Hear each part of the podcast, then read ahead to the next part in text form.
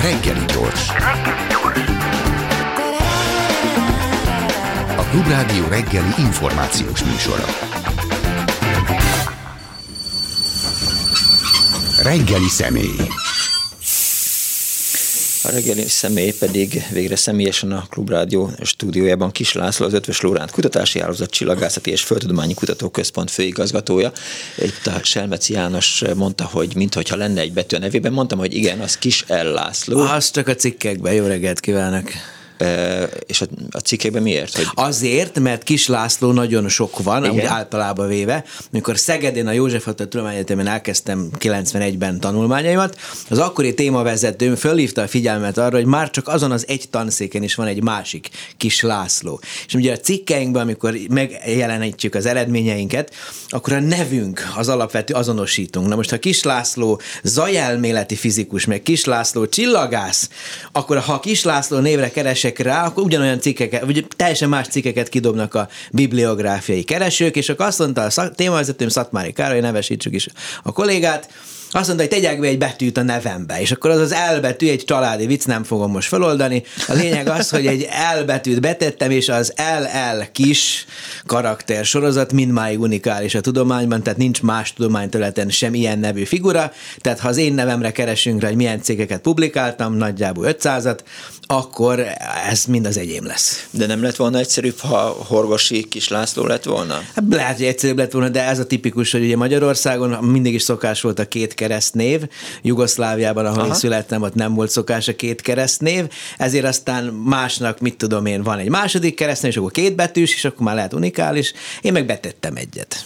De, de nem fogom megmondani, hogy miért. Jó, ne, ne, nem, nem, nem, hát mond, mondta, hogy, Pedig hogy nem vicces vagy... egyébként, de nem mondom Jó, meg. Akkor... Legyen más műsorra is portéka. Igen, de hogy, és akkor időnként magyarázkodnia kell, mert hogy felkonferálják így, aztán mondja, hogy Igen, nem. mert ez a tudom, ezt úgy szokták mondani, hogyha most a Magyar Tudományos Akadémia mondjuk így komoly, nagy tiszteletű oszlopai között lennénk, hogy ugye a tudományban használt nevem a Kisel László. De ez teljesen lényegtelen információ ma reggel. A csillagászoknak iszonyatosan kell tudniuk számolni? Amolni.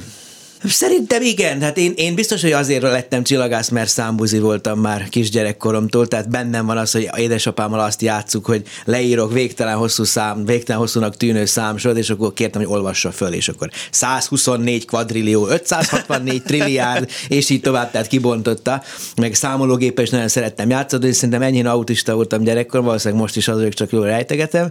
Szóval lényeg az, hogy számokra nagyon korán elvarázsoltak, és hát most is, hogyha valakit hallom, hogy mit tudom én, 27 7 éves, akkor azonnal eszembe jött, hogy utoljára vagy életedben N az ennediken alakú éves. Tehát Értem. három a harmadikon. Mert a négy a negyediken az már 256, és annyi évig senki nem Engem él. meg tud vezetni, tehát a, a, szám az, számok és én az egy... Tudod, két, a feleségem se szereti a számokat. univerzum, ami ráadásul távolodik egymástól hogy, és mi lesz 1450-526 nap múlva?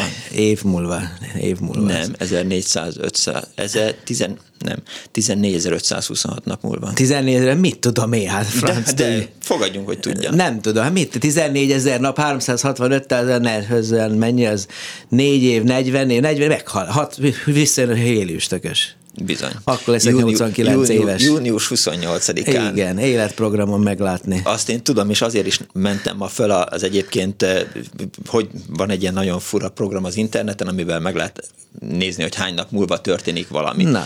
És beírtam a Hélius, köz, eh, Hélius tökös visszatérésének dátumát, és azt gondoltam, hogy majd magát jól összezavarom ezzel a 14.526 nappal. Azért... Most már vágjuk a centit. Vágjuk, tehát, igen. Eh, igen.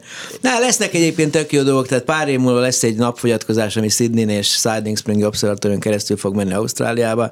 Két év múlva is lesz egy tök jó napfogyatkozás, az Austinból lesz, Texasból látható.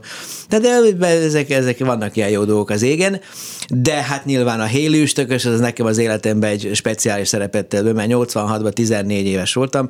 Tele volt a média, az akkori Igen. sokkal kisebb zajfaktorral bíró média, újság, rádió, tévé. De itt a hélőstökös, ami 1910-ben. mi, mi, mi baja van vele? És akkor, és akkor ugye ez 76 év, és én nagyon szerettem volna látni, és meg is jelent, hogy én akkor a vajdasági magyar nyomtatott sajtóból tájékoztattam. Itt van előttem a kép a, Új a szabadkai, szabadkai ö, ö, nem, nem, nem, ugye a magyar szó az a napilap, Aha. és a, a, mi a francot a hétvégi heti lap, ami Szabadká jelent meg, most hirtelen nem teszem be. Nem, az már úgy késő volt, még korábban, tök mindegy, ott van előttem a térkép, hogy itt megy a hél üstökös az égen. Nem volt távcsövem, nem ismertem a csillagképeket, semmit nem láttam belőle. Pedig nagyon készültem rá, mert ugye 1910-ben, amikor a cián felhőn átmegy a föld, és világpánikot okozott a hélüstökös, akkor nagyon hírhetté vált a dolog, és ugye 86-ban is nagyon sok könyvben, konkrét könyvek jelentek meg a hélüstökös visszatérése nyomán, és én ezeket mind elolvastam, faltam a sorokat, és akkor nem sikerült 14 éves kisdiákként megkeresnem az égen, Magyarországról amatőr csillagászok Krétára szerveztek expedíciót, és ők látták is. Nem volt nagy, nagy, nagy eresztés, 61-ben sokkal jobb lesz. Minden esetre ott akkor megfogadtam, hogy ha fene-fenét is eszik, vigyázok magamra, és a következő visszatérésénél még igyekszem majd meglátni. 89 éves leszek, ami azt jelenti, hogy talán valamelyik unokám vagy dédunokám majd kitol valahova egy sötét helyre. Laci bácsi, ott, az ott, jó van, akkor most már igen, meghalhatok. Igen, vagy, vagy, vagy, vagy behalúzza.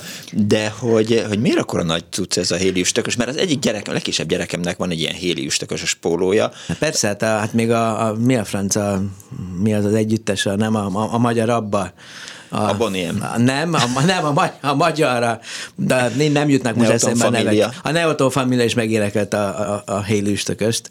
Meg ugye de, a, de nyilván nem ezt, de, de, nem ezt jegyzik, azt a, de a világ, a világ nem ezt tudományos jegyzi, így van, nem azért de amikor a, a Schumacher lévő üstökös becsapódott a Jupiterbe 94-ben, akkor meg a Cure írt egy számot, a Jupiter Crash-t.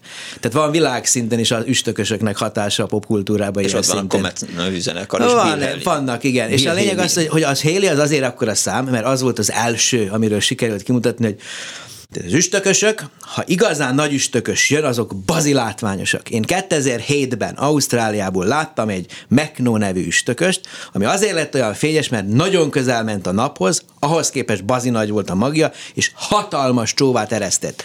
Az egész ég volt a fejünk fölött, ez 180 fok, ha szögbe beszélünk. Neki a csóvája 50 fok volt. Az egész ég Ez volt nagy. harmadán átívelt, és kiütötte az ember szemét, még Sydney belvárosából is. Tehát az üstökös a régi népeknek nagyon nagy riadalmakat okoztak. Nem véletlen, hogy ugye hirtelen föltűnő, korábban nem ismert égitestek voltak, és a királyok, ha meghaltak, akkor azt mondták, hogy a üstökös vitte el. Ha kiütött a pestis járvány, azt mondták, hogy a üstökös hozta a pestis járványt. Ez nyilvánvalóan nem igaz, de az üstökösök ilyen szempontból benne voltak a, a, popkultú, a középkori popkultúrába. És amikor Haley, Edmond Haley a 1700 évek elején kiszámolta, hogy ez a Haley, van egy üstökös, ami 76 évenként, van egy üstökös jelenség, ami úgy föltűnik, és úgy ismétlődik 76 évenként, na ő rá, rájött arra, hogy az ugyanaz az üstökös, mert korábban uh-huh. azt hitték, hogy jönnek, mennek, cső. És Haley volt az, aki fölismerte azt, hogy ezek keringenek a nap körül, ugyanolyan törvényeket követve, mint a bolygók, ahogy keringenek a nap körül, csak nem ilyen közel körpályán, mint a Föld, hanem nagyon elnyúlt pályákon keringenek. És egyébként négy év múlva lesz a Hélének a visszafordulója. Most lesz majd napközelbe 26-ba, és onnantól kezdve már közeledni fog. Egyébként, nem, nem, bocsánat, jövőre, 24-be, két év múlva lesz a naptávolba, onnan már csak közeledni fog felénk. Szóval ezt Héli ismerte föl, és ez akkor egy nagyon nagy fölismerés mm. volt, és ezért a Héli az az elsőként fölismert periódikus üstökös, ezért a pontos csillagászati megnevezése 1P per Héli. Első periódikus Héli névre hallgató üstökös. Nagy szám és ha az üstökös a folyamatosan veszít az anyagából, akkor mikor veszíti el magát teljesen? Hát mikor önmagából kifordul, ugye nem veszíti folyamatosan az anyagát, hanem amikor a hóvonalon belül jön, tehát a, általában Jupiter környékén kezdenek el párologni, még közelebb jönnek még jobban, ugye a nap hője az, ami egyébként kifagyott jeges, poros, üstökös magnak a felszínét elkezdi olvasztani. Tehát valójában ugye az üstökösök, azok efemer jelenségek a naprendszer életébe, ugye 4,5 milliárd éve létezik ez a csodálatos bolygórendszerünk. Na most egy üstökös szerintem max pár ezer keringést végez el, akkor azt jelenti, hogy mondjuk mit tudom én, 76 ezer év, de nem pár százezer év alatt, de egy millió biztosan elpárolog. Tehát valahonnan folyamatosan van utánpótlás, egyébként nagyon érdekes dolog. Tehát az üstökösök azok a nap közelében párolognak, elveszítik anyaguknak egy-egy közelítés során mondjuk egy ezrelékét, és akkor ezért közelítés után egy ilyen száraz kiéget valami kosz marad utána, és az már csóvát nem képes ereszteni. Akkor lehet, hogy érdemes lenne erre is egy üzletet alapozni, tehát, hogy amikor eltűnik a héli üstökös, akkor nekünk legyenek még hát az még, od, az, az még odébb lesz. Hát nézze, most ugye pont a múlt héten volt egy hír, hogy az Európai Ürügynökség a tervezésből a kivitelezés fázisába küldte tovább a Comet Interceptor Igen. nevű űrszondát, ami majd 2029-ben fog repülni. Egyébként csak megjegyzem, egy exobolygós űrteleszkóppal egy rakétán, és emeltek nem robban fel a dolog. Az Ariel nevű űrteleszkóppal együtt fog kimenni. Hold, túl, túl, Holdon túl másfél millió kilométer, ott fog parkolni ez a Comet Interceptor, és ha jön egy olyan üstökös, amiről azt gondoljuk, hogy még nem járt a nap közelébe, ezeket hívjuk ort felhőstökösöknek, vagy jön egy olyan, mint az Oumuamua volt 2017-ben a csillagközi vándor, na akkor oda elmegy és akkor adott esetben mintát is vesz róla, és hogyha egy interstelláris uh-huh. látogató lesz a célpont, akkor lehet, hogy mondjuk mit tudom én, 40-be, 2040-be, tehát 20 év múlva lesz a kezünkbe egy olyan anyagminta, egy olyan anyagdarab, ami egy más csillag körül szám, származik. És akkor mondhatjuk azt, hogy a szegény ember csillagközi szondája, az egy interstelláris üstökös magból vett minta. Ez nagy dolog, mert azt olvastam, hogy 2018-ban döntötték el, hogy majd megcsinálják ezt a Comet Interceptort, és ha már szóba hozta ezt az Oumuamua-t. De... Még kell csettinteni is az elé, mert van egy ilyen apostrófa leír, így van, azt a havai őslakosok nyelvén egy ilyen Oumuamua. Nem tudom, hogy kell pontosan kiejteni. Értem. A csettintéstől mindig eltekintek. Szóval ez egy nagy dolog, igen. Sokkal egyszerűbb lenne a csettintés egyébként, mert annyira kimondhatatlan neve van. De azt, azt mi, eh, rendes UFO hívők azt gondoljuk, hogy ez egy napvitorla volt. Hát ezt nem, bocsánat, ezt egy, egy eh, harvardi professzor Évi Lőb terjesztett el egy nagy olvasottságú könyvével, és akik értenek a Hubble űrtávcsővel végzett eh, pozíció mérésekhez, azok pontosan tudják, hogy mekkora marhaság az egész. Tehát a helyzet az, hogy az egy olyan égitest volt, amit már távolodás közben fedeztünk föl. Igen. Nagyon elnyúlt alakja volt, ezért a fényessége változott a forgása miatt, és igen, a felfedezés utáni mondjuk körülbelül két hétbe még én is, bocsánat, én nagy sci hívő vagyok, még én is azt mondtam, hogy teljességgel, na ott jön az idegenek űrhajója. Mert, mert ugye Elegű. mi történt? Csillagászok fölfedeztek egy naprendszeren átvágtató valamit, ami olyan hosszúkás alakú, mint egy ilyen ceruza. Egy a hét, egy a nyolchoz arányban elnyúlt alakú, és akkor mondjuk azt, hogy ez Arthur C. Clarke Rendezvous a Rámával című sci regényének valójában az indító poénja, hogy csillagászok fölfedeznek valamit, ami egy ilyen nagy hengeres valami. Na de a helyzet az, hogy minden megfigyelési adata az Oumuammának, ami, amit sikerült fölvenni, az azt mutatja, hogy valójában egy hát üstökös, de igazából nem volt valójában anyagkibocsátása egy kis bolygó egy másik csillag körüli térrészből, aminek az égi pozíció változásaiban vannak olyan adatok, pár pont, ami azt sugalja, mintha gyorsult volna egy sima newtoni pályához képest, de megnéztük, és akik értenek hozzá, megnézték. Azokat a pozícióméréseket a Hubble űrtávcsővel végezték, és az abszolút égi koordináta mérésben a Hubble az trükkös, és, és nagyon könnyű, tehát hibás, tehát nem, nem, nem olyan pontos, mint hinnénk. És igazából, ha azokat a pontokat elhagyjuk, akkor a maradék pontok, amit földi óriás távcsövekkel mértek csillagászok, azok tökéletesen leilleszthetők egy Kepleri, egy Newtoni pályával, tehát semmiféle napvitorla gyorsulás igazából nem szignifikáns a, ebben az adatsorban. Tehát amire Evi Lőbb fölteszi a, a, a, föltette igazából a szakmai becsletét, és szerintem elvesztette, bocsánat, ezt kell, hogy mondjam, uh-huh. hogy, hogy az a pár HST-s pont mutatja azt, hogy gyorsult, mert akkor egy napvitorla valami, az, az bocsánat, az teljessége megalapozatlan. Lehet hipotézisként föltenni, de semmiféle empirikus adat nem igazolja ezt a föltételezést. Egy ilyen tévedés, vagy, vagy alkalom a szenzáció De nem az, hanem hogy ez a csillagász életében hát nyilván azért komoly bevételt jelentett, másrészt meg a szakmai visszavonulás. Nem, nem, ez ugye ő egy hogy mondjam, egy, tehát egy fekete lyukakkal kezdett el foglalkozni, akkor tőlem egy-két éve idősebb. Tehát akkor nagy olyan 50 plusz minusz, mint én is körülbelül. Tehát a lényeg az, hogy egy, egy, egy, egy extragalaktikus csillagászattal, asztrofizikával foglalkozó kutató volt, aki az elmúlt tíz évben valahogy rákattant erre az extraterrestriális, vagy extra, extra interstelláris dolgokra. Tehát jó dolgokat is kiszámolt. Van egy-két PHD hallgatója, most már posztdoktora, akivel például a csillagközi meteoritoknak a lehetőségét kiszámolták, a, a esetleges életnek a, a statisztikus, tehát egy nagy statisztikus, egy el, elméleti fizikus valójában, aki, akit az elméleti fizikai problémák érdekelnek. Ha az fekete lyuk, akkor fekete lyuk, ha az élet kimutatása más bolygókon statisztikus szempontból, akkor az, és akkor kiszámol dolgokat. De az, hogy valamit kiszámolunk, és az, hogy az van-e úgy, ahogy azt adott esetben földételezések alapján kiszámolja az ember, az két minőségileg elváló dolog, és én azt gondolom, hogy a csillagászok többsége nem azt mondom, hogy haragszik evilőbre, nem. Sajnáljuk, hogy a, a, a kutatói mondjuk így azt, hogy kredibilitását, a hitelességét mi azt gondoljuk, hogy teljességgel leírta, Aha. de ettől függetlenül még ott van, mindenütt mozog, hát ugye kapott is egy x millió dolláros támogatást arra, hogy most a, a földi, a lég, földi légkörben látszó eseményeket, hadd ne nevezem őket ufóknak, egy saját kutatócsoporttal ő is ő is tagja ő, ennek? Nem, mert... ő neki is van egy ilyen kezdeményezése. Te, tehát ő, ő, mert a NASA is indított most. A NASA is indított, pontosan egyébként ez nyilván egy, egyfajta reakció arra, amit mondjuk a lőpféle csapat is csinál, hogy, hogy legyen rá érdeklődés. És én, én még egyszer, én imádom a cifit. Én azt gondolom, hogy én leszek a legboldogabb, hogyha hónap után leszállnak a, a békés ufók itt valahol a földön, és akkor beszélgettünk, hogy na mi van odakint, és hogy jutottatok ide, légy szíves, már le. Amit keresni, az nem érdekel, hogy jutottatok el ide, és hogy tudnánk mi is eljutni máshova, és hogy oldottátok meg az energia problémáitokat, mert ugye most jelenleg a föld Igen. az éppen ebbe fuldaklik. 480 szólok. Na mindegy, szóval a lényeg az, hogy, hogy igazából, hogy, hogy, hogy, hogy ez, ez, ez egy témakör, ahol nagyon könnyű átcsúszni az ufózásba, ami az én fejemben az asztrológiával és egyéb hitpótlékokkal egy kalapba tartozik. Na várjon, ikrek vagyok, és ezért nem Én hiszek az asztrológiában. És akkor ezért, nem, ezért nem hiszek az asztrológiában.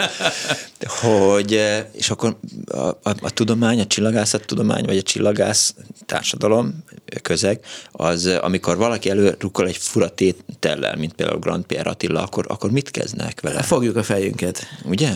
Hát most mit csinálják? Tehát más nem tudok csinálni, hogy fogjam a fejemet, tehát a nap nem egy élőlény, bocsánat. Igen, tehát amikor kitalálja Attila. Né, nézze, ez egy olyan dolog, hogy a, a szakma, a szakmának a, a, a, a, a, a, csillag, mondjuk a bármelyik tudomány, most a csillagászatról beszélünk, de ez bármelyik természet, sőt, bármelyik társadalomtudomány is el lehet mondani. Van egy közössége, néhány száz ember per tudomány az egész Földön. Ugye mondjuk csillagász van tízezer a Földön, aki főállású csillagász, körülbelül, és akkor lehet, hogy 20 ezer, de 10-15 ezer körülbelül egy-egy szakterületnek van 200 embere. Ők, ők úgy összejönnek konferenciákon, Igen. ha nincs koronavírus, és akkor beszélgetnek, publikálunk új eredményeket, ezeket a többiek elolvassák, akik értik, ezekre hivatkozunk, új cikkeket írunk, ugye egymásra építkezik a tudomány a korábbi eredményekről, eredményekre támaszkodva érünk el újakat, ugye óriások vállán állunk mindannyian, ugye az elcsépelt formula. És ugye, ha valaki jön egy ilyen outlier, tehát egy ilyen kilógó vélemény gondolattal, ő azt megpróbálhatja publikálni, általában ez nem sikerül, vagy ha sikerül is, visszhangtalan marad.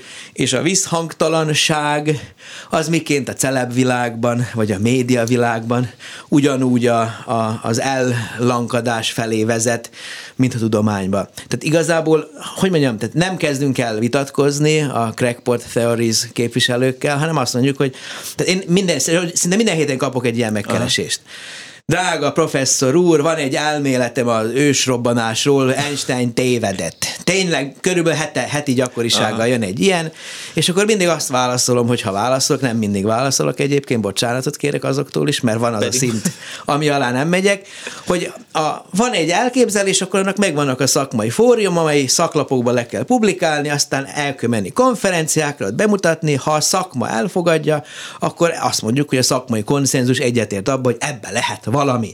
De még akkor sem mondjuk azt, hogy ez tuti így van. Ugye azt kell érteni, hogy a modern tudományban a biztos tudás nem létezik. Mi mindig csak azt mondjuk, hogy ezt a jelenlegi földitelezésekből erre következtetünk. De mindig föntartjuk a jogot, hogy azt mondjuk, hogy paradigmaváltás után adott esetben újraírjuk az összes tankönyvet, hogyha rájövünk, hogy valamit eddig rosszul gondoltuk. Tehát mi nem hisszük azt, hogy valamiféle tudomány fel, felkent szent papjaiként, amit mi mondunk, az tuti biztos úgy van még az is lehet, hogy a nap egy élőlény, mint Grand Pierre Attila szokta volt ezt mondogatni.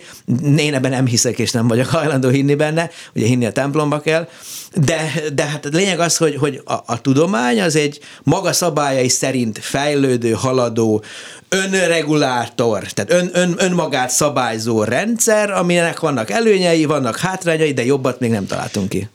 A hang az nem terjed az űrben, jut eszembe nem. a visszhangtalanságról. Igen, a hang az nem terjed, de olyan élvezetes, amikor az űr, oh, yeah! és van, akkor van így, hangja? Hát amikor a filmekben. Ja, igen, igen, igen. igen. igen de ha már ott tartunk, hogy hogy, hogy, hogy fontos események ma hajnalban nézett égbolt? Jó, akkor ne sohajtson, nem kérdeztem sem. Nem, de, nem, hagyja, de, de elmondom, hagyja, elmondom, hagyja, mert ezt most, de, de, de elmondom. Tehát ugye a Svápi csillagvizsgálat csapata kitalált, észrevette azt, Ugye ez a Csillagászat és Földtani Kutatóközpontnak a, a vállalkozása, ha úgy tetszik, egy interaktív látogatóközpontot működtetünk fel a Normafánál. Észrevették azt, hogy jé, nézzétek, június végén tényleg egy sorban látni fog az összes Őrület. bolygó. Őrület. Aztán megnézték, hogy tényleg utoljára ilyen ezer évvel ezelőtt volt, és 500 év múlva lesz, és Igen. akkor ebből csináltunk egy sajtóközleményt. Mi, mi vagyunk a bűnösek. Ez kiment az MTI-nek, és onnantól kezdve a teljes sajtó, a politikai, a bulvár, a tudományos és a, a női magazinok, meg Igen. a, meg a szerintem még meleg magazinok is. Még a Titkok Szigete nevű eszeveszett hülyeséget összehordó oldalt. tehát, tehát ezt valahogy most, mint, mint az éhes tyúk, mit a tyúk hurt, vagy, vagy a taknyot, vagy nem, nem akarok ilyet mondani, tehát mint az éhes disznó a, a makkot, ahogy szépen álmodik, és ezt az egész médián végigsöpört. Ugye egyik kollégám szidalmaz is egyébként, tehát ez a Agne tu, tu, Agne tu ante sex menses nobis maledik szérásnak a klasszikus esete, tehát ugye Birka, te minket hat hónap ezelőtt szidalmaztál. Ugye itt most szidalmaz ez egyik kollégám, hogy a mobiltelefonja használhatatlanná vált, mert folyamatosan hívják. Mert hogy a nép is erre rá, ráharapott. Mi a jelenség? Június utolsó napjaiban, hajnalban, hajnal előtt érnek a bolygók a házam előtt. Ki kell menni még, amikor sötét van, és az Igen. júniusban kettő órát jelent. Hajnal kettőt, kettő-három között kimegyünk, jó délkeleti horizont legyen, tehát nem magas házak között, ha domtetőre megyünk, az még jobb. És akkor gyakorlatilag a szürklet égen Merkur, Vénusz, lenézünk Föld, Mars, Jupiter, Saturnus, előveszem a távcsevet, Uranus, Neptunus, a teljes nyolc bolygó így egy ilyen hosszú sorban végig követhető az egész égen.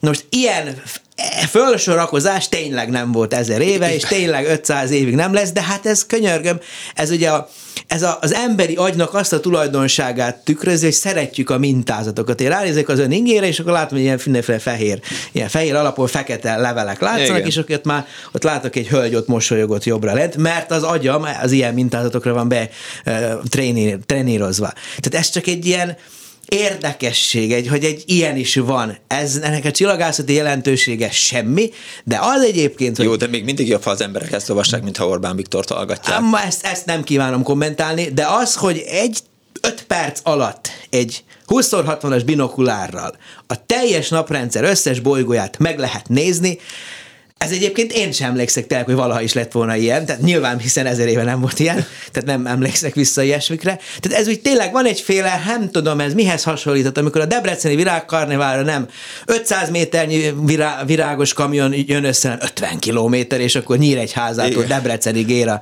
Debreceni virág, virágkarnevál, és akkor az egy ilyen szép látvány. Kinézünk ott háza felé, és akkor jönnek a virágkamionok.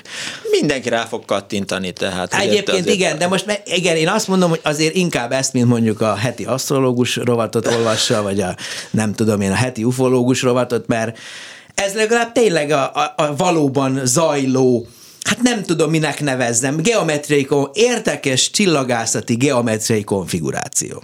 Hát, mert mindent el kell adni címekkel, ugye ezt azzal adták el, hogy ezer éve nem volt ilyen, 500 évig még nem lesz. Tegnap a feleségem nekem is esett egyébként, Igen. hogy jaj, ti csillagászok olyan szemtelenek vagytok, mert minden hónapban van ilyen eseményetek. Igen. És akkor bevallotta, bevallottam őszintén, hogy tulajdonképpen igen, ez valóban így van. Egyik fizikus kolléga egyébként egyszer azt mondta, egy intézményvezető kolléga egyszer azt mondta nekem, hogy Laci, nektek olyan jó, hogy az ég, ég az mindig másképp néz ki, de nektek olyan könnyű dolgotok van az embereknek mindig más mutatni, mert egyébként, ha belegondolunk, egy tipikus látogató központ, most voltam Kaposvár mellett egy nagyon szép látogató uh-huh. központ, Fekete István látogató központ, gyönyörű, ilyen szép volt. Me- megyek is meg. Be, és, és ott a, az a tó partján egy nagyon szép látogató központ, érdemes bemenni, egy fél órát gyermekeket legeltetve nagyon jól el lehet bent tölteni, de az jövőre is úgy fog kinézni valószínűleg, bár most van egy időszakos méhes kiáll, mézes kiállítás, méhészeti kiállítás, de alapvetően, amikor legközelebb arra járunk, valószínűleg nem fog eszembe jutni, hogy még egyszer menjek be, mert hát tulajdonképpen láttam már. És tipikusan ez a múzeumoknak is ez a, ez a problémája, hogy hát van egy állandó kiállítások, azt az ember egyszer megnézi, jó, vannak időszakos kiállítások, de nekünk minden héten másképp néz ki az ég. Tehát egy bemutató csillagvizsgáló, amelyeknek a száma azért szépen növekedett az elmúlt években Magyarországon, bármikor más tud mutatni. Augusztusban lesz, lesz, lesz is egyébként egy nagy akciónk, augusztus 5-től 10, hogy van, 6-tól 14-ig, talán egy hét a csillagok alatt, egy tíznapos egy hét lesz majd, tehát egy hét a csillagok alatt, az augusztusi telihold alatt. Mert a, akkor szokott a perseidák. A perseidák meteora is akkor lesz, tehát telihold, egy-két meteor is lesz, és várjuk a népeket. Már legalább 25 helyszín reg- regisztráltatta magát, ugye a Magyar Csillagászati Egyeset honlapján lehet tájékozódni, hogy éppen hova lehet majd menni. Mm-hmm. Mindenkit ingyen bérmentve a távcsöves élménnyel fogunk várni augusztusban. De hogy most egy kicsit össze is zavart még valamit rá. Sokat beszélek, mi? Nem, nem, nem, nem, nem. Biztos, biztos hogy, hogy, hogy van. Belőlem ömlik a szó de, de, igazából nem is baj. És Texasban is egy látogató központban volt? Ja nem, tudom, hogy mit akartam kérdezni. Na. Igen, tehát, hogy, hogy az, hogy ilyen komoly érdeklődés van a csillagászat iránt, az jelzi azt, hogy, hogy humán erőforrás problémákkal nem küzdik a szakma? Tehát van elég csillagász? Hát, szerintem van. Hát nézd. Vagy sok. Van, nem, nem, van állástalan nem, csillagász? Nem, tehát, aj, most nagyon sok kérdés elhangzott. Állástalan csillagász nem ismerek. Tehát, tehát a csillagászatban való el, elmélyülés, az a probléma megoldásban képezi ki a jelölteket. Tipikusan fizika, matematika, informatika, angol tudás kombinációjával lesz valaki csillagász csinál egy doktorit, akkor doktor XY-nál válik, de utána a munkaerőpiacon abszolút versenyképes lesz, mert általában a probléma megoldásban elmélyül. Én nagyon sok kollégát ismerek, aki az iparba elmegy, uh-huh. bankszektorban, ott, ahol számokkal kell operálni, most tök mindegy, hogy egy csillagfényessége, vagy a nem tudom milyen részvény, valójában hasonló, vannak hasonlóságok. Az, ez egyik állítás. A másik állítás az, hogy ugye a magyar csillagászat az elmúlt tíz évben egy nagyon jelentős expanzión ment keresztül, Ugye az én intézetem a csillagászat, a Konkoly Miklós Csillagászati Intézet, ennek vagyok a kutatóprofesszora, és akkor elfölött van egy szervezet, a Csillagászati és Földtani Kutatóközpont, ennek vagyok ugye a főigazgatója. A Csillagászat Intézet 13 évvel ezelőtt csatlakoztam hozzá, amikor Ausztráliából hazatértem, akkor volt 30 kutatója, 32, most 65.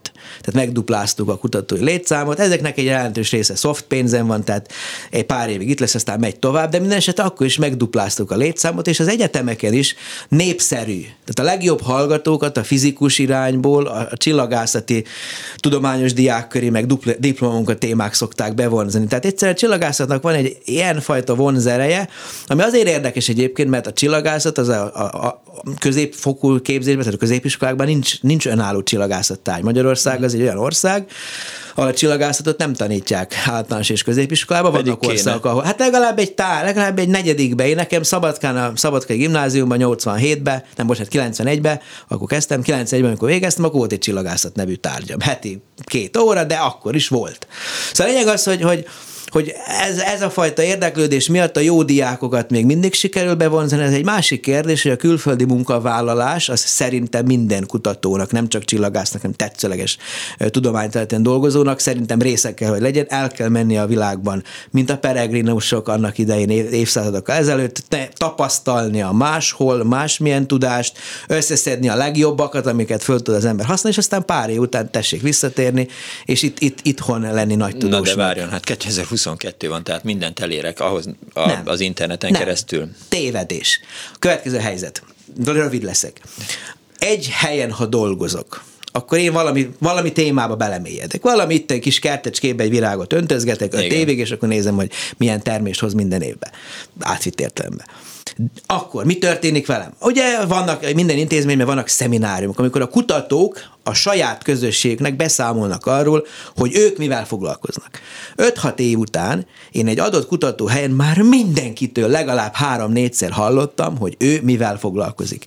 Tehát minden, amit egy kutató helyen megtanulható, az 5-6 év alatt egyszer átszivárog az emberbe nem tud újat uh-huh. tanulni. Én amikor elmentem Ausztráliába a Sydney Egyetemre, 20 évvel ezelőtt volt, én olyan közegbe csöppentem, ahol a rádiócsillagászok, extragalaktikus csillagászok, optikai interferometristák, tök mindegy, ezek mit jelentenek, olyan eszközt használó, tudományt lehetett művelő csillagászok voltak körülöttem, amilyenek Magyarországon nincsenek is és olyan tudást tudtam beszippantani uh-huh. a mindennapos találkozásokon, a minden héten elhangzó szeminárium előadásokon, amiket, bocsánat, semmilyen Zoom videokonferencia nem ad át. Eleve ma már két és fél év korona után a Zoom fáradtság nagyon sokunkon eluralkodott. Gyűlöljük. Én biztosan gyűlölöm már, hiszen annyival, annyival, hogy mondjam, Tegnap is volt egy három órás eh, diszkutációnk, három órás ilyen megbeszélésünk, ahol a Texasi Meteor expedíció tagjai összegyűltünk, és akkor beszélgettünk, hogy hogy elemezzük ki ezt a 210 gigabátnyi adatot, mit kell majd velük csinálni.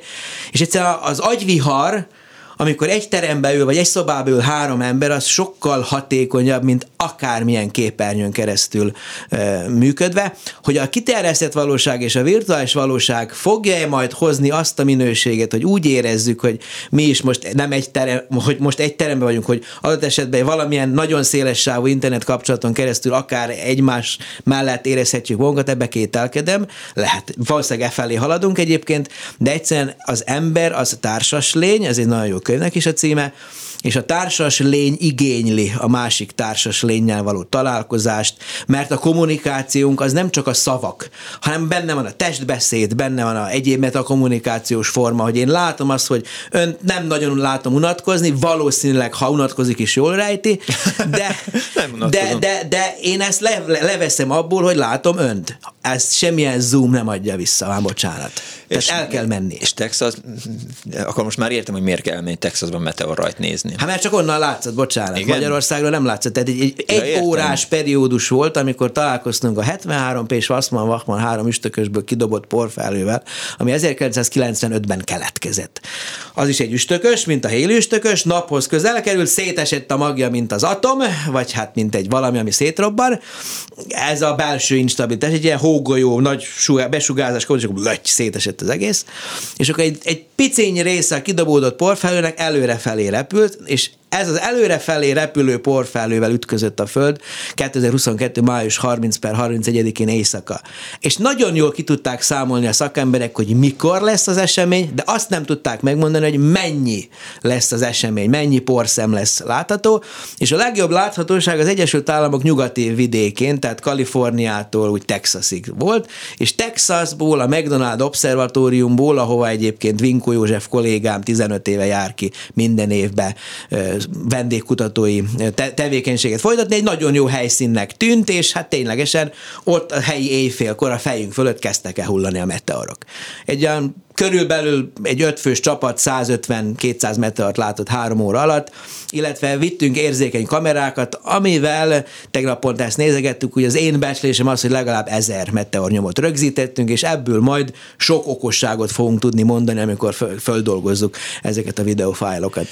Ilyen esemény, tehát ami ilyen, ilyen rendkívüli eseménynek számít, gondolom ez a csillagászatban. Ez rendkívüli esemény ez, volt. Ez milyen gyakran van? Nézd, meteorra kitörés, vagy meteorra jelentkezés, az, az folyamatosan van. Ugye augusztusban perzeidák, november, októberben a, a, az orionidák, novemberben a leonidák, decemberben a geminidák, januárban a kvadrantidák, sorolhatnám még. De az, hogy egy üstökös magból előrefelé kidobott porfet, egy, egy olyan mechanizmus, ami eleve ritkán történik, szétesik uh-huh. az üstökös, és aztán még ráadásul a porfelőjével találkozunk dolgozunk, és, igazából ebből a, a porszemcséknek a különböző paramétereit fogjuk tudni a meteor jelenségekből meghatározni. Következtető lehet arról, hogy hogyan esett szét maga az üstökös mag. Na hát ilyen még nem volt. Tehát ez egy ilyen once in a lifetime dolog. Lehet, hogy soha többet nem is lesz ilyen az életünkben. De hogy ez az üstökös sem most már mi lett? Hát mit? most is, tehát, tehát, meg, tehát túlélte, tehát szétesett sok darabra, ugye 2005-ben már 63 ilyen negyedik kis üstökös magot fényképezett a Hubble űrtávcső, most is létezik a legnagyobb bulk része, tehát ez a legnagyobb központi része. Hát ő maga túlélte ezt a, ezt a darabolódást, de egy, egy olyan Ugye azt szoktam mondani fizikus hallgatóknak, hogy én azt szeretem a csillagászatba, hogy a Ugye a laborfizikus az bemegy a laborba, beállítja a kísérletét, és a költ tízezerszer megcsinálja ugyanazt. Nekünk a természet a laboratórium, és azokat a kísérleteket engedi a természet számunkra megvalósítani, amiket fölsorakoztat elénk. Tehát van egyfajta ilyen kicsit bulvárosan fogalmazva romantikus ága is a dolognak, hogy mi ellessük az égból titkait. Tehát mi nekünk olyan kísérleteket kell elemezni, amit a természet számunkra leszállít. Hát, Tüstökös mag darabolódást én a laborban nem tudok Igen. csinálni. Tudja, amikor a rendőr utazik a repülőgépen, és akkor megkérdezi tőle a stewardess, hogy parancsol ebédet, mit lehet választani, vagy igen, vagy nem. Tehát a, a, a, a természet is egy ilyen igen. dolog, tehát hogy, hogy kénytelenek abból dolgozni. Egy kicsit beszéljünk arról, hogy ugye a feketők miatt volt most egy eh, televízióban. Volt, voltam, igen, most, de, de még él bennem, hogy mit kell oda mondani.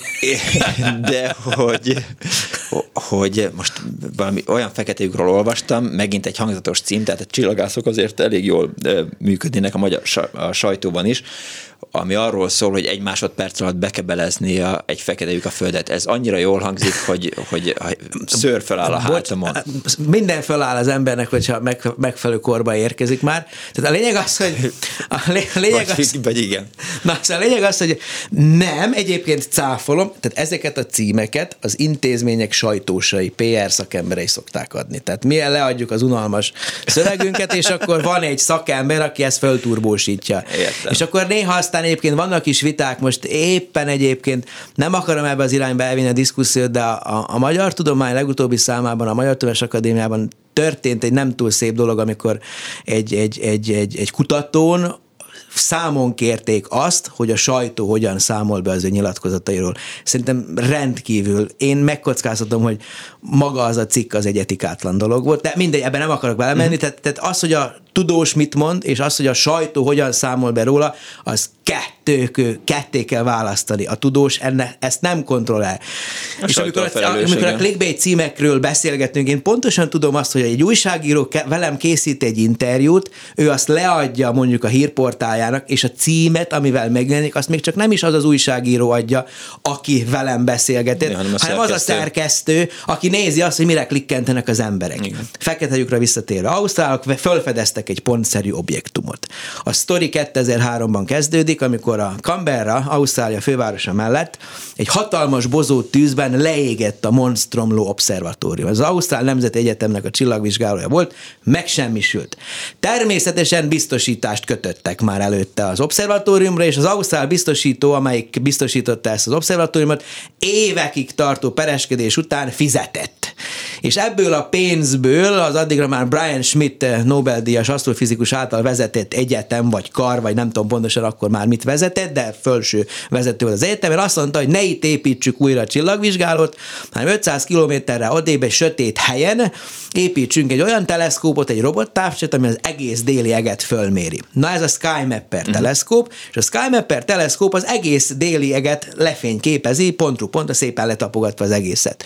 Egy Christopher Anken nevű figura és a társai azt vették észre a SkyMapper adatéba, hogy találtak egy pontot, egy pont, mint egy csillag, aminek a színei azt sugalták, hogy nem egy normál csillag itt a mi tejút rendszerünkben, hanem valami extragalaktikus dolog, nevezzük nevén a gyereket egy kvazár. Ugye 60 éve tudjuk, hogy vannak aktív galaxis magok, ugye csillagrendszerek, csillagvárosok közepén nagyon nagy tömegű, sűrű objektumok, amelyekről azt gondoljuk, hogy fekete lyukak. Ugye az elmúlt három évben kettő képet is sikerült Igen. készítenünk, ugye a mi rendszerünkben, meg az M87-ben 50 millió fényévre. Szóval a lényeg az, hogy egy, ezek nyelik be az anyagot, és a benyelés során az anyag behullik egy nagyon mély gravitációs potenciál gödörbe. Ez azt jelenti, hogy a helyzeti energiája messziről jön, bezuhan, a belső surlódások révén fölmelegszik. A meleg, a meleg gáz, a meleg anyag az világít, az sugároz. És igazából a behullás során a kezdeti M C négyzet Einsteini képlettel számolt összenergiának akár a 40 a átalakul kisugárzott röntgen, gamma, optikai, ultraibolya és rádiófotonokká. A, a fekete lyukakba behaigált anyag által termelt energia a legnagyobb ható, hatékonyságú energiatermelési mód az egész természetben. A hidrogénbomba nincs ilyen hatékony. Tehát akkor nem úgy kell elképzelnünk a fekete lyukat, hogy azt azért nem látjuk, mert hogy, hogy, hogy, hogy mindent beszippant magába, Ak- akkor kezdjük el látni. Akkor. Ha nem szippant semmit, akkor nem látjuk, mert akkor fekete, tényleg.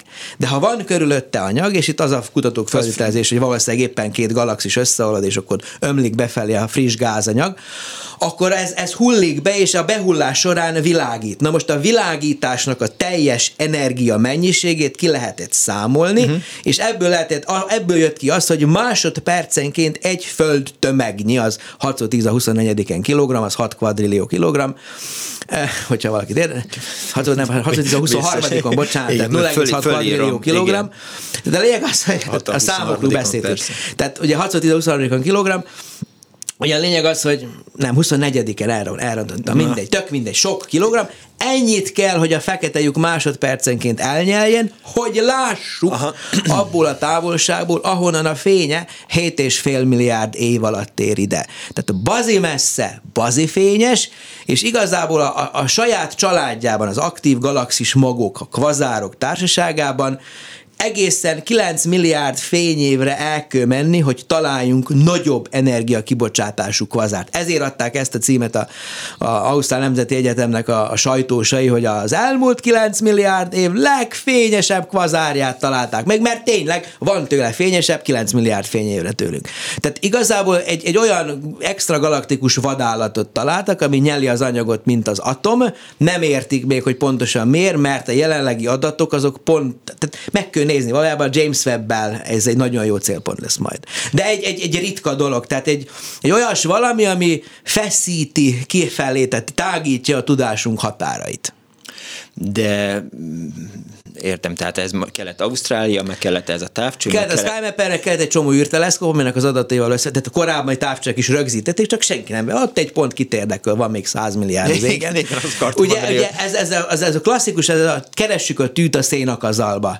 Ugye van tényleg ugye a Gaia űr obszervatórium két milliárd csillagot vizsgál, és akkor van benne öt érdekes, akkor abból lehet írni a Nature cikket. Itt mit tudom én, van az égen megint csak ilyen fényesség. És ugye ennek még az az érdekessége, amit még kiemeltek a, a, a szerzők, nézők, hogy relatíve fényes, akinek mond valamit 14 magnitudos, ez szerintem nagyon keveseknek mond valamit, ha azt mondom, hogy olyan fényességű, mint a Pluto bolygó itt a naprendszerben, vagy Pluto tör, bocsánat, Pluto Igen. törpe bolygó Igen, itt a naprendszerben, azt már, meg lehet, azt már meg lehet nézni egy 20-25 cm-es távcsővel, ez is olyan fényes. Tehát ha valakinek van egy, például egy 20 cm-es tükrös teleszkópja, ez ma már egy ilyen 100-150 ezer forintért beszerezhető, és tervez egy déli féltekei kirándulást a nyáron, akkor megkeresheti, mert ez sajnos Magyarországról nem látszik.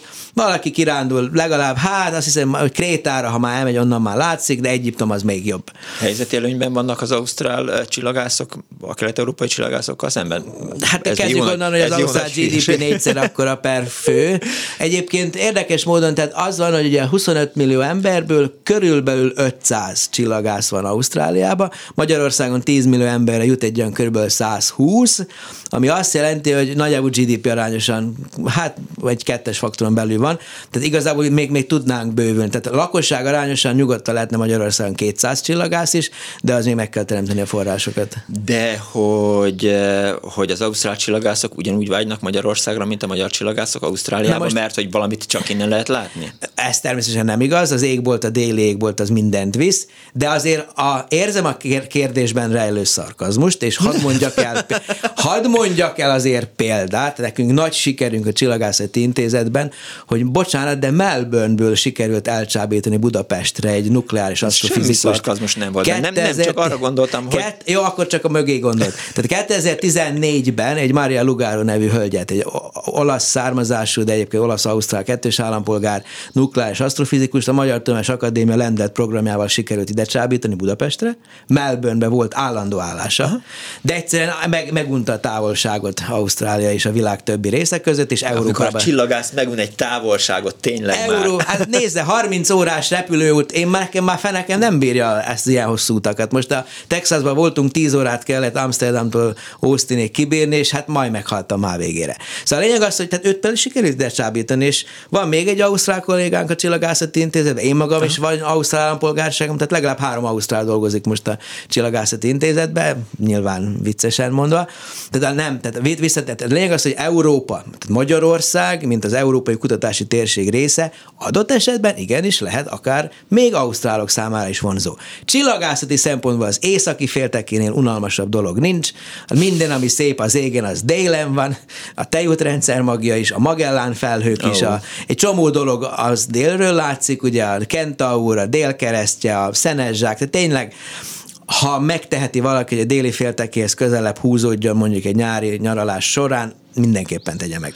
Nagyon szépen köszönöm Kis Lászlónak, az Ötös Lóránt Kutatási Hálózat Csillagászati és Földtudományi Kutatóközpont főigazgatójának, hogy tiszteletét tette itt nálunk a Klubrádióban. Sok dologról nem beszéltünk, és nyilván sok, sok olyan dologról is beszéltünk, amit nagyon sokan nem értettek, és nem csak azok az idegen szavak, amiket használt, de gondolom, hogy, hogy lesz még rá módunk, hogy beszéljünk. Augusztus egy gyors ajánlat. Augusztusra, hát ugye hó végén lesz holdmentes az ég, akkor te jutott tessék megnézni.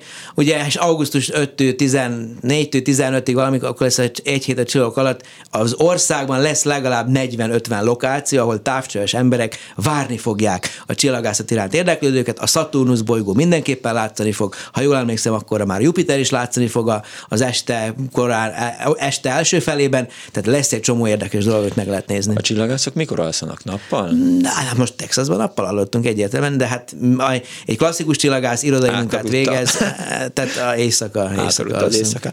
Köszönöm szépen még Szívesen egyszer, hogy is. viszont hallásra, látásra. A mai műsor szerkesztője Korpás Krisztina volt létrehozásában segítségemre volt Dobos Krisztina, Lantai Miklós, Selmeci János és Zsidai Péter, én Pálinkás Szűcs Robert voltam, egy hét múlva találkozunk, legyen kellemes a hétvégéjük, tudják, give a chance, Putyin rohagy meg, B hallás.